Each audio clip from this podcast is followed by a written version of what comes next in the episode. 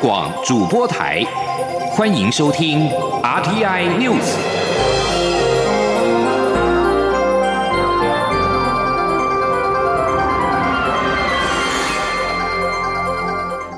听众朋友您好，欢迎收听这节央广主播台提供给您的 RTI News，我是张顺祥。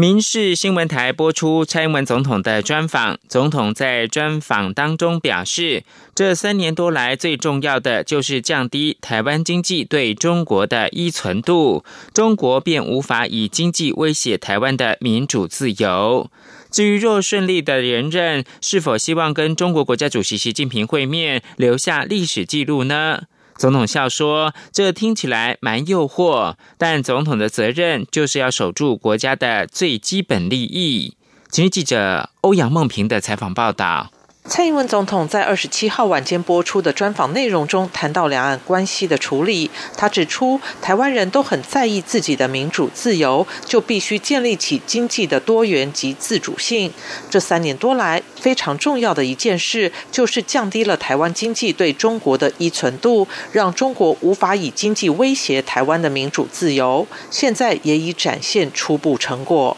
总统说。这三年压到要这三年的文工舞会不够多吗？嗯，你一个总统能撑得住吗？嗯，这个总统撑住了，你才有现在的多元布局、自主的空间，不是吗？嗯，也让呃很多的企业家觉得说，这个总统是有决心，他能够抗压，嗯，所以他能够让我们有一个信心，说投资台湾，啊，是是有意义的，不会受到来自中国的干扰啊。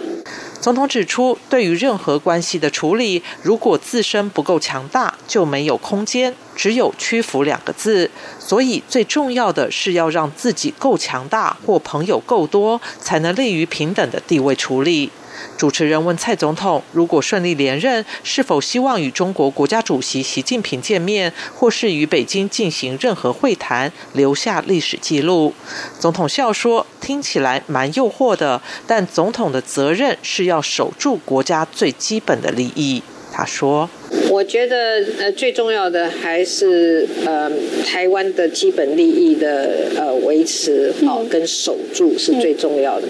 那我知道每一个总统或许都有他自己的所谓的 legacy 的问题，但是对我来讲最重要的还是台湾人的基本利益要守住。蔡总统强调，对于对岸，他不挑衅、不冒进，坚持基本立场，也没有排除任何互动的可能性，愿意与中国进行各方面的交流与沟通，但不希望设置任何政治前提。至于美国是否会在两岸关系上向他施压，或是影响他的决定，总统则表示，至少他做总统到现在为止，没有这样的感受。中央广播电台记者欧阳梦平在台北采访报道。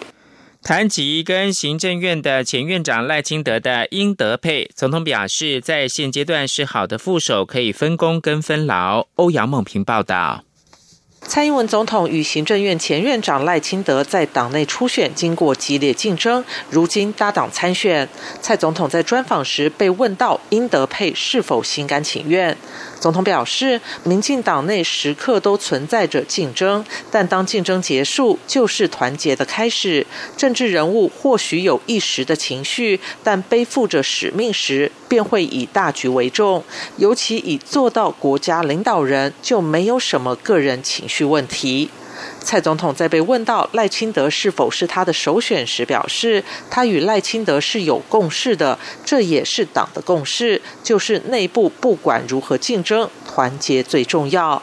总统在被问到赖清德有何优点时，表示他在这个阶段是好的副手，可以分工分劳。总统说，他是一个呃对价值蛮执着的人，啊。那对政治人物来讲，其实这是是一个好的特质。嗯，好。那嗯，他呃对很多基层啊的感受，他也非常的敏锐。嗯，从呃历练来讲，他也也是也是也是蛮呃足够的哈。所以所以我觉得，嗯，他的他是一个。在这个阶段是一个好的副手，也就是说，他可以分工，可以分劳。至于赖清德有何缺点，蔡总统说可以公开讲的缺点没有。对于两人是否有足够的互信，总统则表示这没问题，只要在民进党的结构里，一旦竞争结束，大家都会回到民进党基本的目标与价值。至于要赋予赖清德什么任务，总统指出，第一要务就是合力把选战打好，让总统顺利连任，国会过半。他并提到，从他在陆委会开始，和他一起做事的人每天都很忙，没人抱怨过自己没事做。中央广播电台记者欧阳梦平在台北采访报道。而在国民党方面，针对中火案，国民党总统参选人韩国瑜表示，去年公投六百多万的民众表达希望以核养绿，台湾的肺癌罹患率是全亚洲第二。如果中部火力发电再增加百分之十的燃煤，中部人会受不了，不能够让中部人的肺支撑整个台湾的能源供应。请记者刘品希的报道。环保署十一号发文给台中市政府环保局，告知台中火力发电厂燃煤发电许可量得放宽百分之十，引发争议。台中市长卢秀燕强烈拒绝，表示没得商量。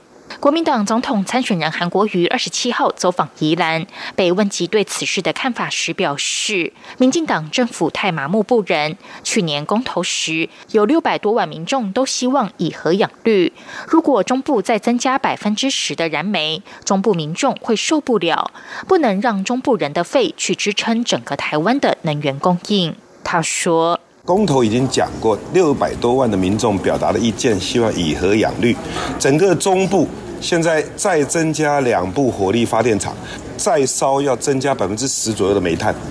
中部人的肺啊实在是受不了。现在台湾的肺癌罹患率是全亚洲排名第二。你现在中台湾的话，就包括台中、彰化、苗栗跟南投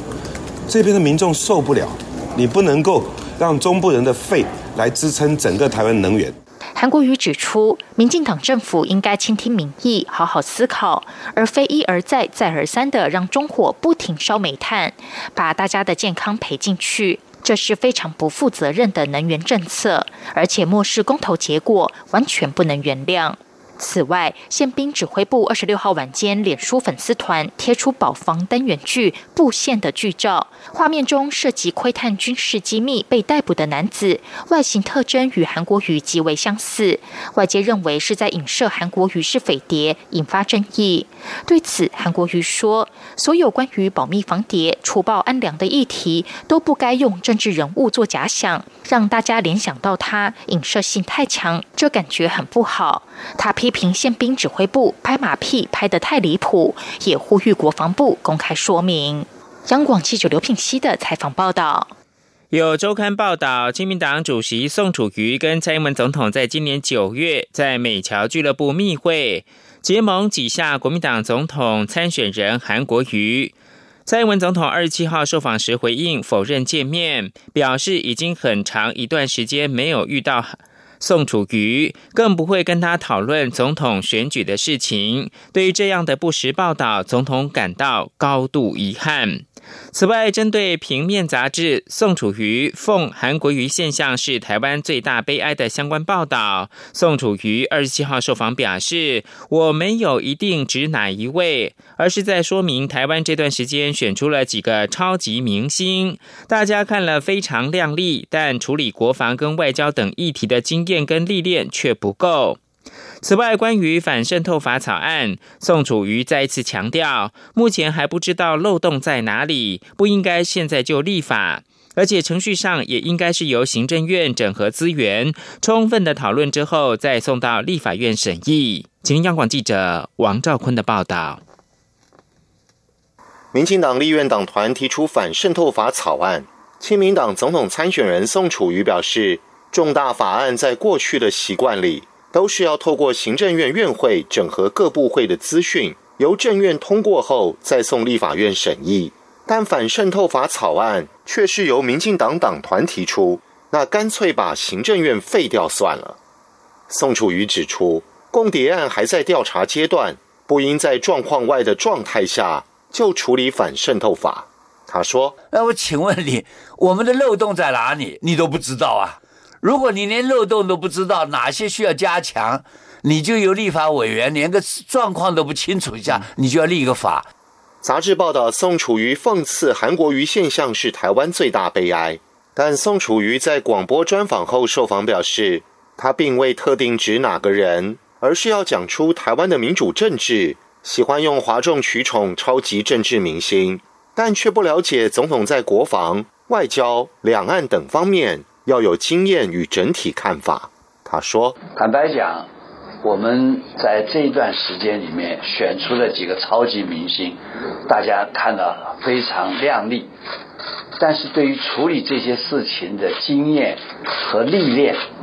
坦白讲不够。关于两岸政策，宋楚瑜表示，最重要的是必须进行建设性对话，不管我方或对方坚持什么，我们大家坐下来谈，将我方绝不放弃的自由民主制度告诉对岸。至于内阁名单的进度，宋楚瑜回应表示：“现在就是先找吧。最近逐渐有不少人向他推荐人选，我慢慢都一个一个在思考，将来要组织一个跨党派的大联合政府。”中央广播电台记者王兆坤台北采访报道。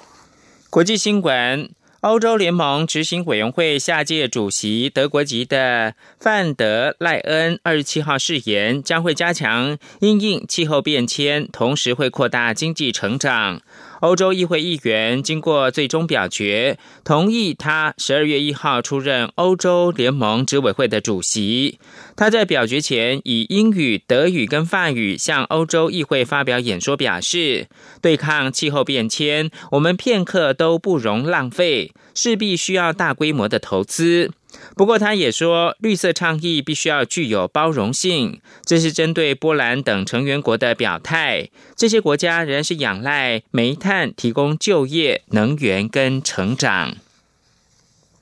焦点关注到土耳其外交部长卡夫索格鲁二七号表示，安卡拉需要 S 四百的防空飞弹系统，不是买来放着不用。但他也表示会继续就此跟美国来商讨，强调任何加强的措施或者是条件一概不予接受。土耳其媒体报道，军方二十五、二十六号在安卡拉穆尔泰德空军基地附近运用 F 十六跟其他战斗机测试向俄罗斯采购的 S 四百的雷达系统。美国国务卿蓬佩奥二十六号对此表达忧心，同时表示华府跟安卡拉会继续的磋商化解此事。过去一段时间以来，S 四百采购案成为土美局域的症结所在。华府强调，遏制的武器跟北大西洋公约组织系统不相容，而且会对先进的第五代战斗机 F 三十五构成威胁。安卡拉则一再强调，不会将 S 四百跟北大西洋公约组织的系统进行整合，因此不会使得这个联盟面临威胁，拒绝退出 S 四百的采购协议。持续关注是美国前总统卡特接受手术之后，成功的降低因多次跌倒而升高的脑压。二十七号出院回家过感恩节。九十五岁的卡特两个星期前在亚特兰大市的艾默瑞大学附设医院接受手术。卡特计划二十八号在乔治亚州的家中欢度感恩节。卡特在一九七七年到一九八一年担任总统。二零一五年曾经透露自己得了脑癌，正在接受放射治疗。后来是抗癌成功。他上个月成为历来首位活到九十五岁的美国前总统。同样是医药新闻，在日本的京都大学二十七号宣布，已经向政府提出要进行 iPS 细胞培育软骨，使软骨再生的临床研究计划。政府审核通过的话，最快明年实施第一例移植的手术。iPS 细胞研究所教授七木范行等人组成的研究团队，将从京大所储备的 iPS 细胞培育成直径两到三毫米、球状的软体组织，然后移植到患者数平方公分的患处，期待促使跟周边的软骨组织来相连接。这次研究团队提出的临床研究计划，是以确认安全性为目的。以受损的伤部较小的膝关节软骨损伤为治疗对象。将来这项疗法渴望扩大到治疗手肘跟脚踝等软骨损伤，或者是高龄者身上比较常见的变形性膝关节症。这里是中央广播电台。光，像台湾之光穿透世界之窗；是阳光，像神鹰翅膀环绕地球飞翔。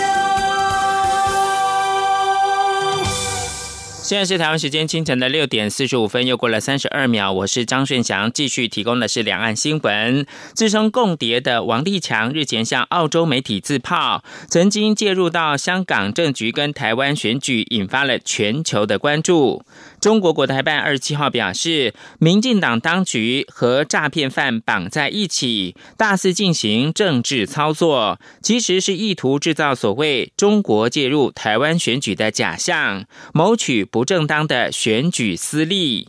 对此，蔡英文总统接受媒体联访的时候提出疑问：国台办怎么会对台湾的内政讲得如此清楚的话呢？他也希望台湾在处理这个案件的过程当中，不要过度的被政治化。此外，民进党团全力推动反渗透法，国民党则举行记者会，批评该法空泛模糊、叠床架屋，是栽赃条款，将可以轻易的。入人于罪，导致寒蝉效应，而且民进党团仓促的立法根本是选举操作，在选举期间更可能沦为政治打手。记者刘品希的报道。民进党立法院党团提出反渗透法草案，力拼二十九号进赴二读，引发争议。国民党二十七号下午召开中常会，党主席吴敦义在会中表示，民进党利用共谍案强推反渗透法，残害人民自由，其实就是过去中共代理人法的借尸还魂，甚至根本是东厂复辟。如果真的强推，台湾哪里还有民主自由？国民党二十七号下午也举行记者会，痛批民进党团仓促推动立法，根本是选举操作。国民党不分区立委被提名人李桂明指出，今年五月才刚修正国安无法，其中已经清楚说明敌对与反渗透的概念。民进党团宣称是为了补充国安无法的不足，才又提出反渗透法，但相关规范都已经包含在国安无法中。他要求民进党团说明国安无法究竟有何疏漏，如果真的有缺失，为什么看不到行政院提出的版本？国民党不分区立委被提名人陈以信则指出，反渗透法是中共代理人法的借尸还魂，依旧无视基本人权。一旦这个法案通过，很容易陷人于罪，导致寒蝉效应，尤其造成台商、台生、台眷甚至台侨轻易触法的恐慌。他并批评这个法案有很多法律定义模糊之处，空白授权由政府认定，在选举期间很容易成为政治打手。他说：“法条第三条，他说不得接受渗透来源的，只是委托或资助啊，来进行捐赠。这些其实都是不明确的一个概念，你等于空白授权让政府来认定哈，对于基本人权是一个很大的危害。所以说这套法律很容易会变成政治的工具，尤其在选举期间，它很容易变成政治的打手、栽赃的工具。所以啊。”这套法案一旦在选举之前实施，很容易造成很多意图使人不当选的诬告的案例，可能会大幅增加。陈以信表示，共谍案才发生几天，民进党团马上就提出反渗透法，而且要强度关山，罔顾立法专业。他质疑蔡总统到底在急什么？此举有刻意操作选举之嫌。他认为处理公谍案的当务之急是提供王立强政治庇护，让他来台湾一次说清楚，而非仓促立法本末倒置。央广记者刘聘熙在台北的采访报道。教育部委托陆生招联会设立附录教育交流活动登录平台，要求国内各大学从下个星期开始，凡是是以学校名义组团到中国大陆教育交流，都必须要到平台上面填报资料。教育部表示，借此可以协助师生评估可能的风险，以保障自身安全。记者陈国伟的报道。教育部委托大学校院招收大陆地区学生联合招生委员会成立附录教育交流活动登录平台。十二月一号起，各大学如果组团进行两岸教育交流，都必须上平台登录，并填写办理两岸教育交流活动检核表。检核项目包括有无涉及政治性内容，以及中国大陆招揽台湾青年学生附录就业创业相关政策。交流结束后，也要填报活动概况。教育部指出。出教育部原本就已经建制附录教育交流研修学分登录系统，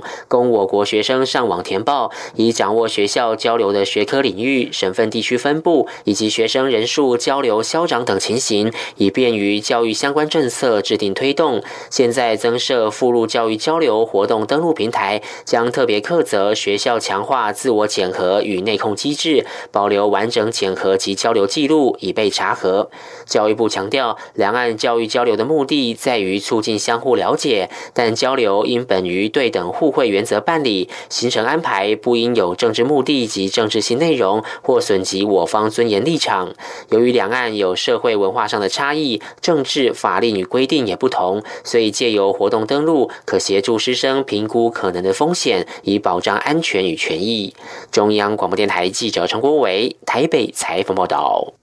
艺人高以翔在浙江卫视录影的时候，传出心脏骤停、晕倒，送医急救。高以翔在台湾的经纪公司二十七号证实，高以翔在节目录制过程当中突然的晕厥，经过三个小时的急救之后，仍然是不幸的逝世。中国近年流行实境类节目，其中运动跟竞技类节目最常传出意外。高以翔的奏事并非首例。不少中国网友也在微博发文，质疑浙江卫视设计节目的时候有没有考虑过人命。三十五岁的演艺人员高以翔心脏骤停，送医不治，医师建议民众要衡量自己身体的状况，不要勉强。请听记者肖兆平的报道。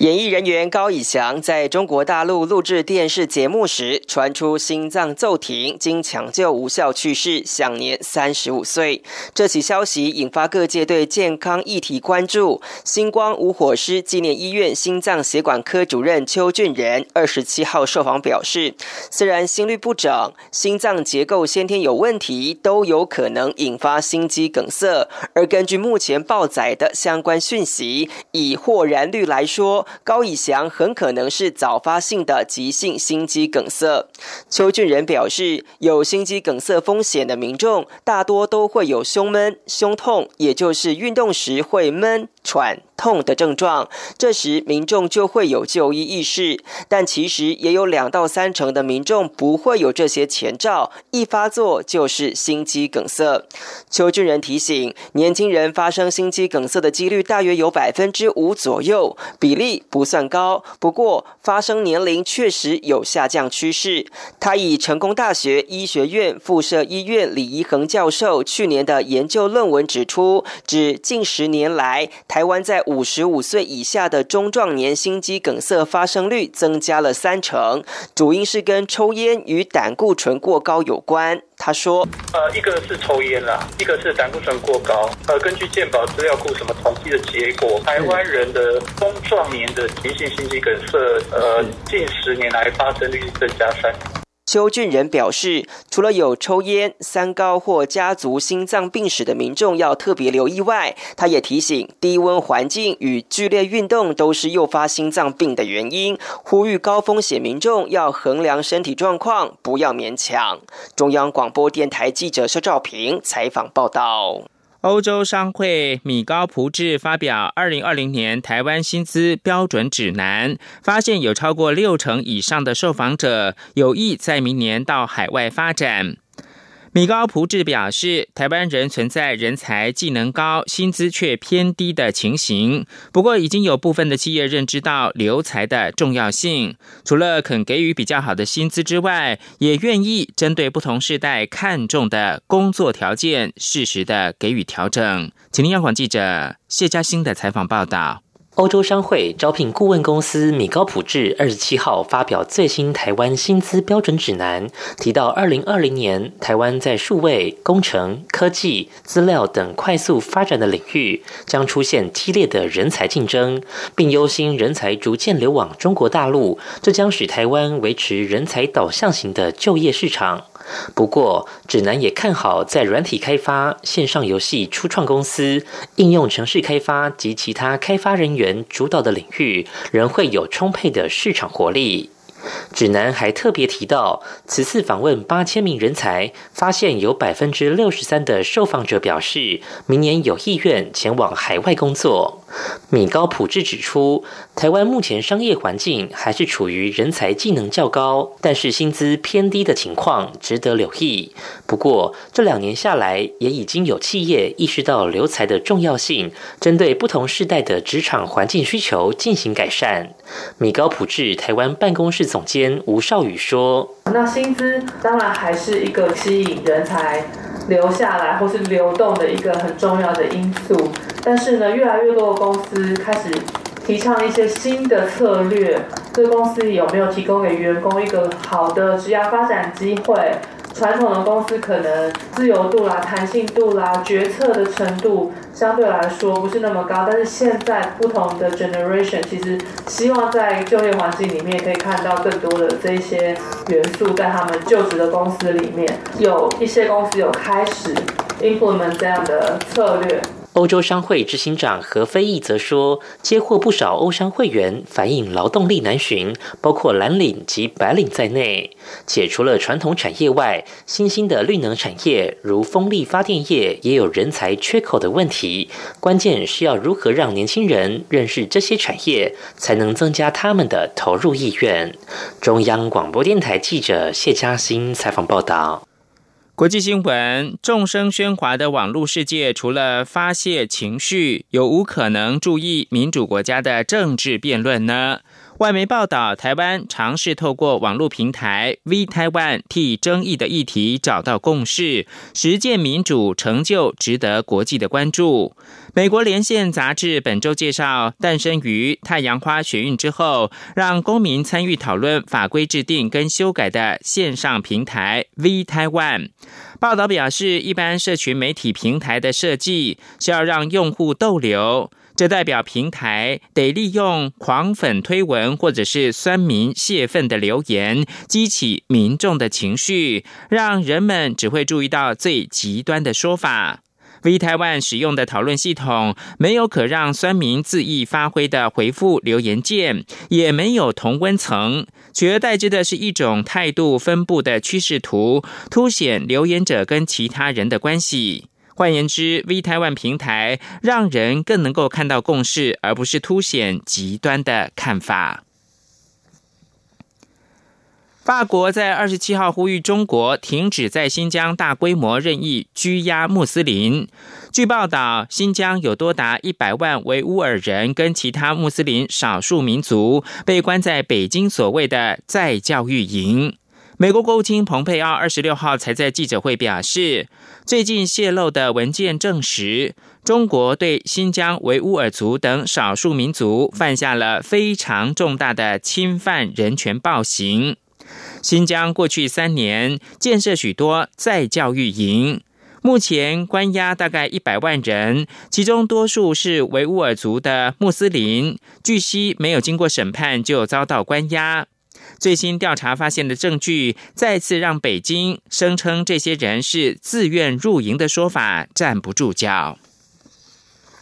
最后提供给您是阿尔巴尼亚二十六号遭到数十年来最强地震重创，至今死亡人数已经增加到三十人。意大利搜救队二十七号在西部港市。杜拉索抢救一个家庭受困瓦砾堆下的六个人，那么包括了一对双胞胎的女娃。路透社报道，这家人住在亚德里亚海港市杜拉索，他们的四层房屋在地震当中倒塌。以上新闻由张顺祥编辑播报。